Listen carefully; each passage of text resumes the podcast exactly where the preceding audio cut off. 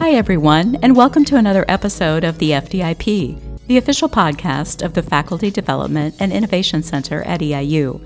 I'm Kim Ervin, the instructional designer, and your host today.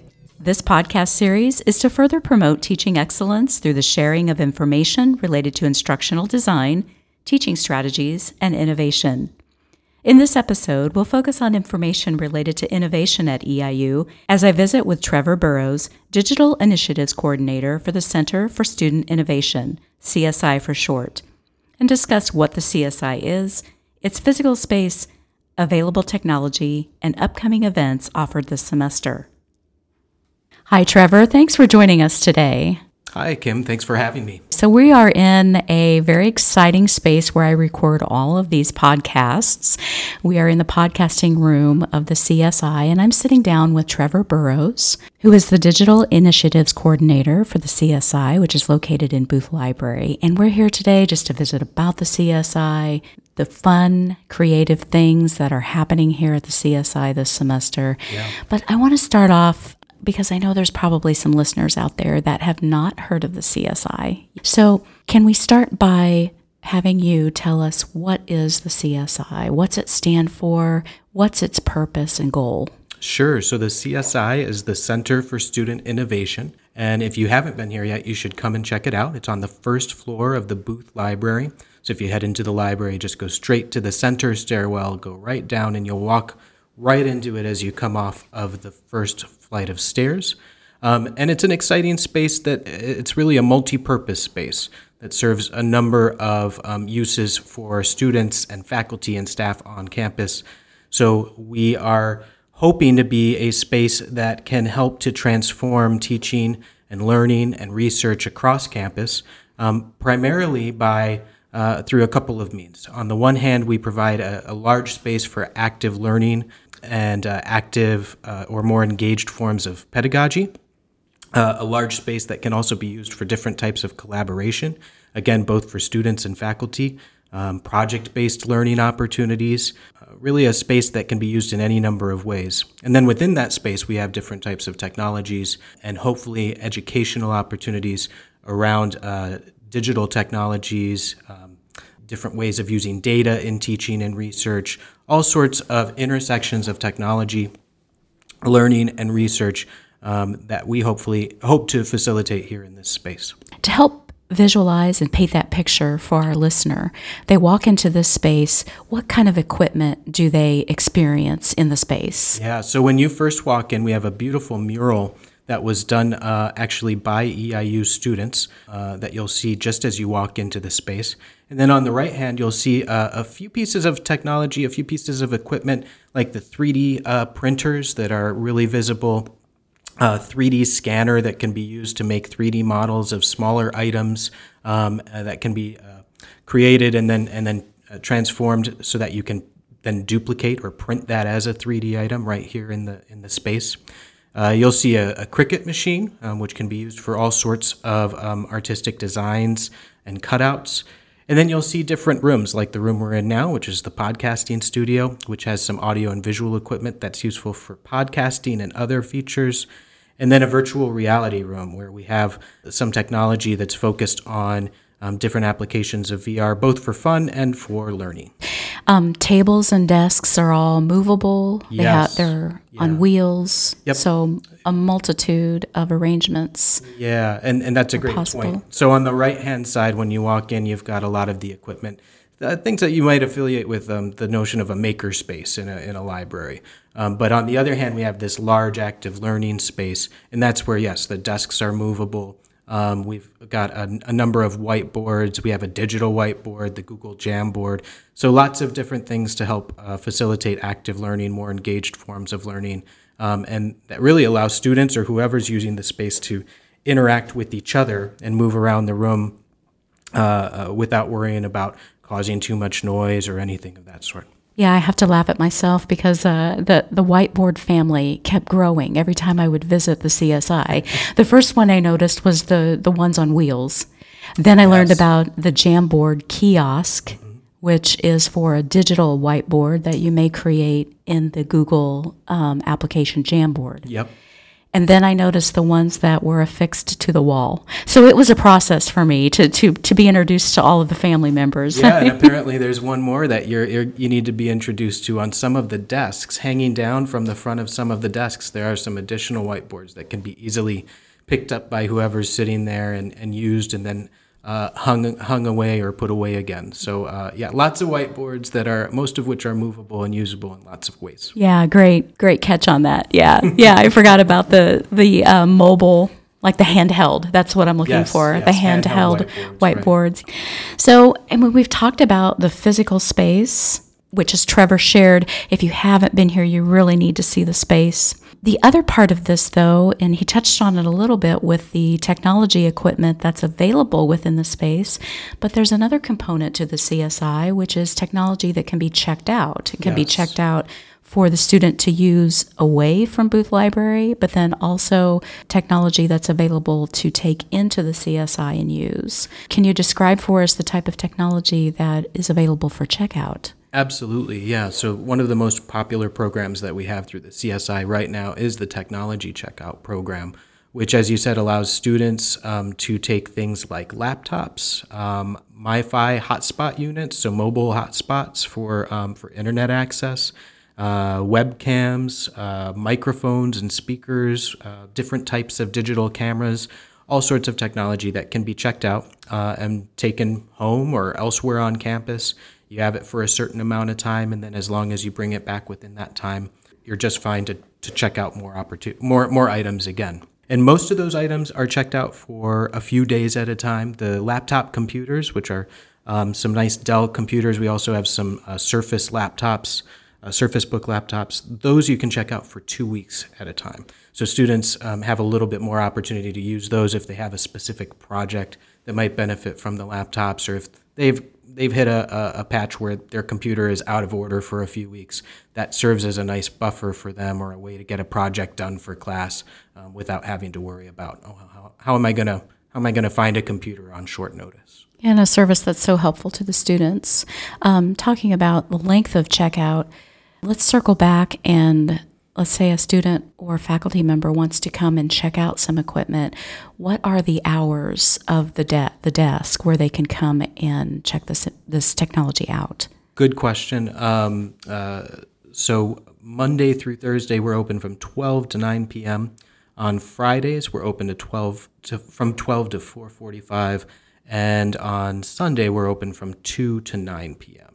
Now, as far as using the space itself, we're often able to facilitate reservations beyond that. So we have um, uh, faculty members from across campus that already use the space, say at nine o'clock in the morning, even though we might not normally be open during that time. And, and that's fine. You can make a reservation online and we'll help to make sure that that's facilitated or accessible to you.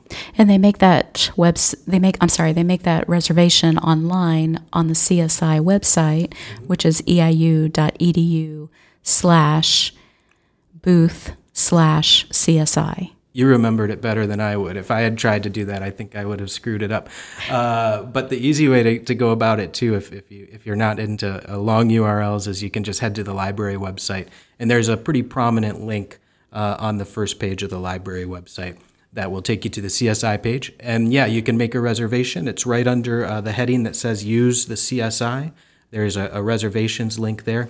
And you can also email me, um, uh, Trevor Burrows. So it's dtburrows at eiu.edu, uh, dtburrows. Or you can also email Michael Gillespie. And, and in particular, if you're a faculty member that's looking to use the space, um, uh, either one of us can help answer questions, make sure that things are set up in a certain way for you. Uh, we're happy to, to, to work with you directly to make that happen. And I just want to add in there too, I, I introduced you as the digital initiatives coordinator for the CSI, but you wear another hat at. EIU. Yes, I'm not sure uh, how how to how to balance it all quite yet, but yes, I, I I also teach um, classes for the history department. I'm a faculty member there. Sure. And I just wanted to um, bring that to our listeners' attention if they are reaching out to you that this is not your only job here at EIU. You are also an instructor. So, It's true, and, and in some ways, it, it's as much as much work as that is to, to sort of balance the two. It's also really convenient because it means that I have opportunities to try and use this space and use the equipment as an instructor. Uh, and so to better learn it and better learn how we can uh, help support faculty and students across campus with the space. Yeah, so we've reviewed the physical space, we've reviewed the technology that's available in it. Um, something I think that's new is events. Yes, yeah, we have some really exciting events coming up. Um, in particular, we've just uh, started publicizing our digital sandbox uh, workshop series, which we're really excited about. Yeah, let's go into a little more detail about what that's going to entail. It's going to be offered this fall, and it looks like there's maybe five. Yeah, I think we've we've settled on uh, yep five sessions for this fall. Yeah, um, and they're uh, intentionally right now kind of on different days and times. So it's not a it's not you can't say it's always say the first Friday of the month or something like that. And that's to make sure that there are lots of opportunities for um, students and, and staff and faculty who may have fairly regimented schedules to, to have an opportunity to at least get to one or two if, if they want. What format will they be offered in? Um, right now, they're primarily going to be offered uh, as workshops in the CSI space. Um, uh, I'm working on figuring out which of them we might record and also offer online. Uh, all of these are currently um, they're they're presented as hands-on workshops. So you bring your laptop, or we'll have some some laptops that you can also use here. But they're hands-on. We'll literally be walking through um, how to use different types of software. You'll have the opportunity usually to to tinker with a, a method or a type of software in the workshop, and that's often a little easier to do live with the with the presenter right there. But we'll probably be streaming some of them as well. We just need to work that out. Okay, let's give our listeners just a little bit of a preview of what these um, programs will entail within this series. The first one is offered Thursday, September 29th from 3:45 to 5 p.m. and it's entitled Introduction to Text Analysis with Voyant Tools. Yeah. So if I'm a kindergartner, how are you going to describe to me what that's about? That's a great great question. So, just to back up for one moment, what I should have led with is the Digital Sandbox series. Part of the idea is to really allow people um, uh, a welcoming space where you can just play with a new tool and a new skill that um, maybe you're interested in for your research. You've maybe heard a little bit about, but you haven't known how to get started or even what is quite entailed. This is a safe space, a welcoming space where you can learn a new uh, skill, try out a new piece of software. And you, most of these are related to what we would think of as digital scholarship skills or digital humanities related topics, topics that sort of sit at the intersection of technology and um, research or technology and learning. So, uh, the first workshop, Introduction to Text Analysis with Voyant Tools, is an introduction to text mining or text analysis, um, really thinking about text as data. Um, we have, especially over the last 10 to 15 years, um, come a long way in uh, making use of text as data accessible beyond uh, a really specialized knowledge set.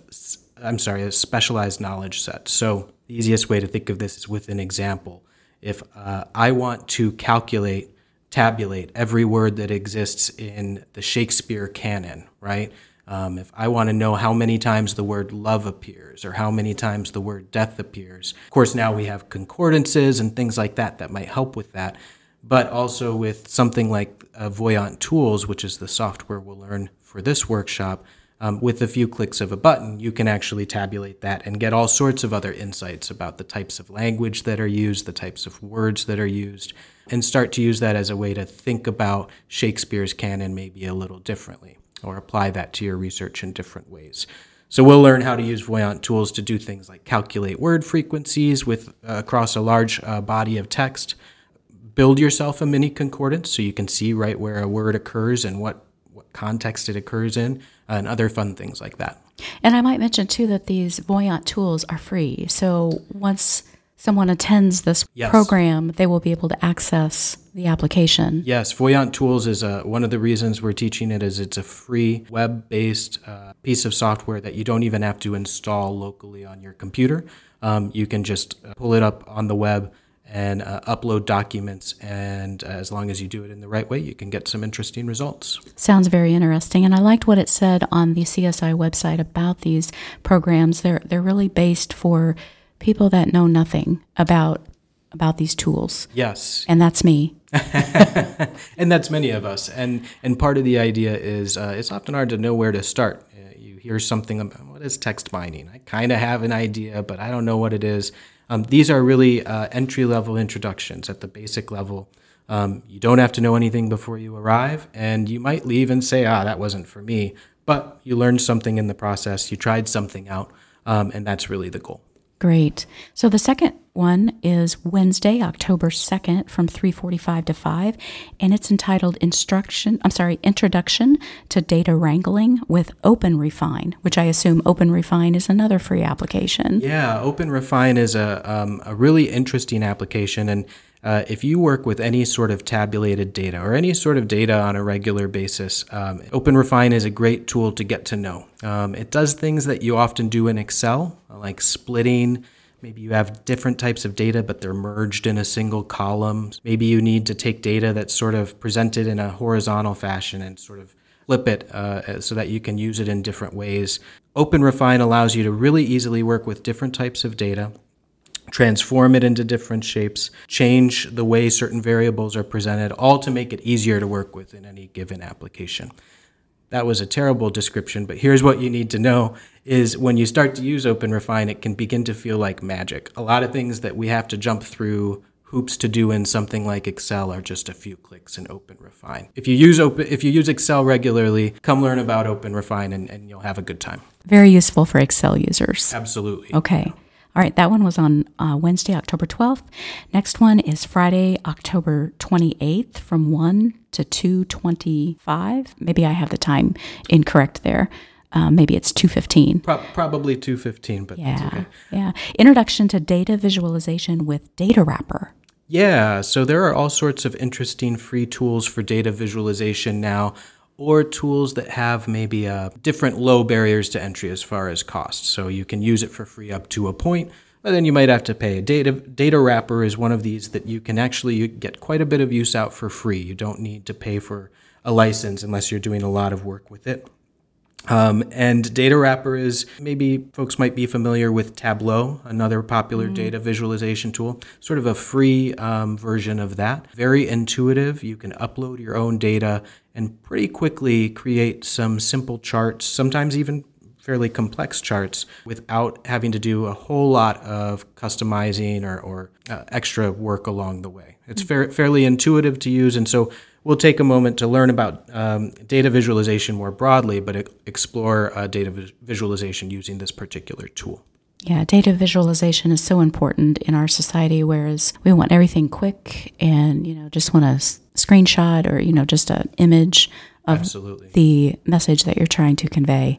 So, yeah, yeah. yeah. And for our students who are um, uh, currently learning transferable skills that will easily help them um, maneuver into certain careers, just even understanding data visualization at a basic level can be a real uh, boost to someone's resume or CV going out into the world. Oh, good to know.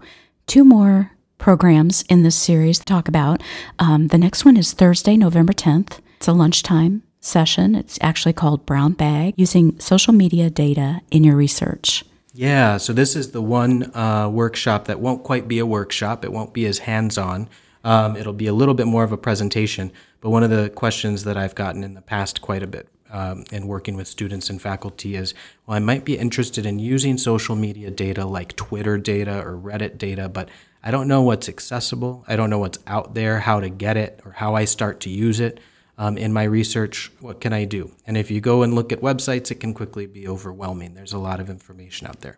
So, this will be a streamlined presentation of the real basics of how do you get social media data? What type of data is available for some of these different platforms? And how might you start to use it? And what types of additional considerations should you should you think about along the way? Ethical considerations, legal considerations, uh, mm. some of that.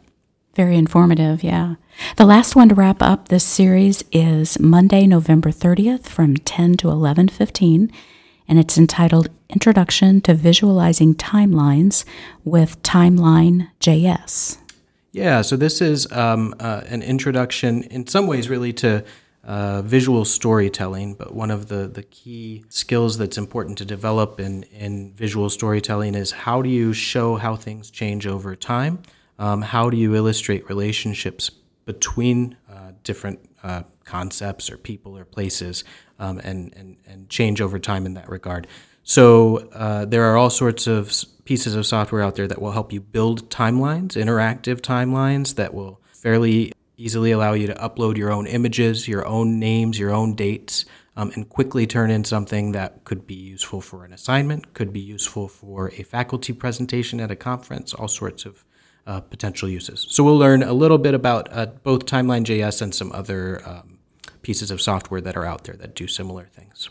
Personally, I'm excited to expand my knowledge. I'm going to register for each of these awesome. programs mm-hmm. because um, for the most of them, today is the first day that I've heard of some of these applications. There so I'll be honest, yes. Yeah, and that's great. And that's exactly what we're hoping to do. And, and for some of them, for faculty members who are um, uh, in certain fields, there, these may very well be topics that they've heard about a little bit, but there's really not been a good way to test the waters, so to speak, and get to know them. So yeah. the idea is to just create a, a welcoming space uh, where you can ask questions, where you can even fail a little bit, and that's perfectly okay. We'll be learning together. Yeah, and with our listeners, if any one of these topics kind of um, piqued your interest, I'm sure you'd be open to uh, talking with folks before the, the program if they'd like to reach out to you just to get a little bit more information about the what what the workshop will will do. Um, how do listeners register for these sessions? Yeah, if they go to the CSI website under the um, events, oh, I can't remember the exact heading we used. I think it's the events heading. You're correct. Uh, mm-hmm. There's a there's a spot there for um, specifically the digital sandbox workshops, and you can register on that page. Uh, I believe we also have, if if you're familiar with. It's the same portal that you register for the FDIC events. If you were to go on and look at the FDIC events, you'd see some of these workshops listed there as well. Okay, very good. And um, at the beginning, you were not quite sure yet if they're going to be recorded or not. So if, if any of these pique your interest at all, best thing is to register so you've got your name in. And then if they are recorded, you'll receive some information about um, that recording after, but not not sure if they are going to be. So absolutely, yeah, and and hopefully we'll be able to record at least a few of them um, but space is, is limited. There is a cap, so you'll you would want to register um, fairly early if you know that there's one that you definitely want to attend. Sure, and they'll be hosted here in the CSI. In the CSI, yep. And for most of them, you can bring your own laptop, um, and and we'll make sure to to inform folks of of what you need before you walk in the door. But we'll also have some tools here that you can use too. Oh, what a great conversation about how the CSI started, what it is, what's going on. One final question, Trevor. If we sit down maybe six months from now, what are you working on? What oh, what will be new like in the next six months or so? Oh, we've got so much stuff that we're working on, and, and in some ways, we're just getting started in, into in, in the process of making this space usable by students and faculty and staff. Um, across the board. Uh, so in six months, uh, there will be some really fun educational opportunities around. If you want to learn how to start 3D printing, um, you'll be able to, to come and, and, go through a series of workshops that will guide you through the process of getting started and then experiment on your own once you've done that. Once you've kind of gone through an onboarding process, you're free to tinker as much as you want and, and print different files and, and learn along the way. Um, we'll have educational opportunities around things like the podcasting studio where we are now, how to use that equipment, how to get started uh, sort of quick and dirty, and maybe some more complicated or, or more advanced skills as well. So, lots of educational opportunities coming. Um, and lots of opportunities for community building around these tools and around digital scholarship in general. Wonderful. Trevor, thank you so much for coming today. Thank you very much for having me. I really appreciate it. And yeah, everyone, please, please, please come come visit the CSI. We'd love to see you. I really enjoyed speaking with Trevor from the CSI. Just to recap, the event they are sponsoring this semester is the Digital Sandbox Workshop Series, which includes five hands on opportunities to explore the technologies, Voyant Tools, OpenRefine, Datawrapper, using social media data and research, and Timeline.js. For more information about each session and to register, visit eiu.edu forward slash booth forward slash CSI. Then once on the website, choose events. Until next time, keep in mind the quote from Jim Knight When teachers quit learning, so do students. Thank you for listening and continuing to learn.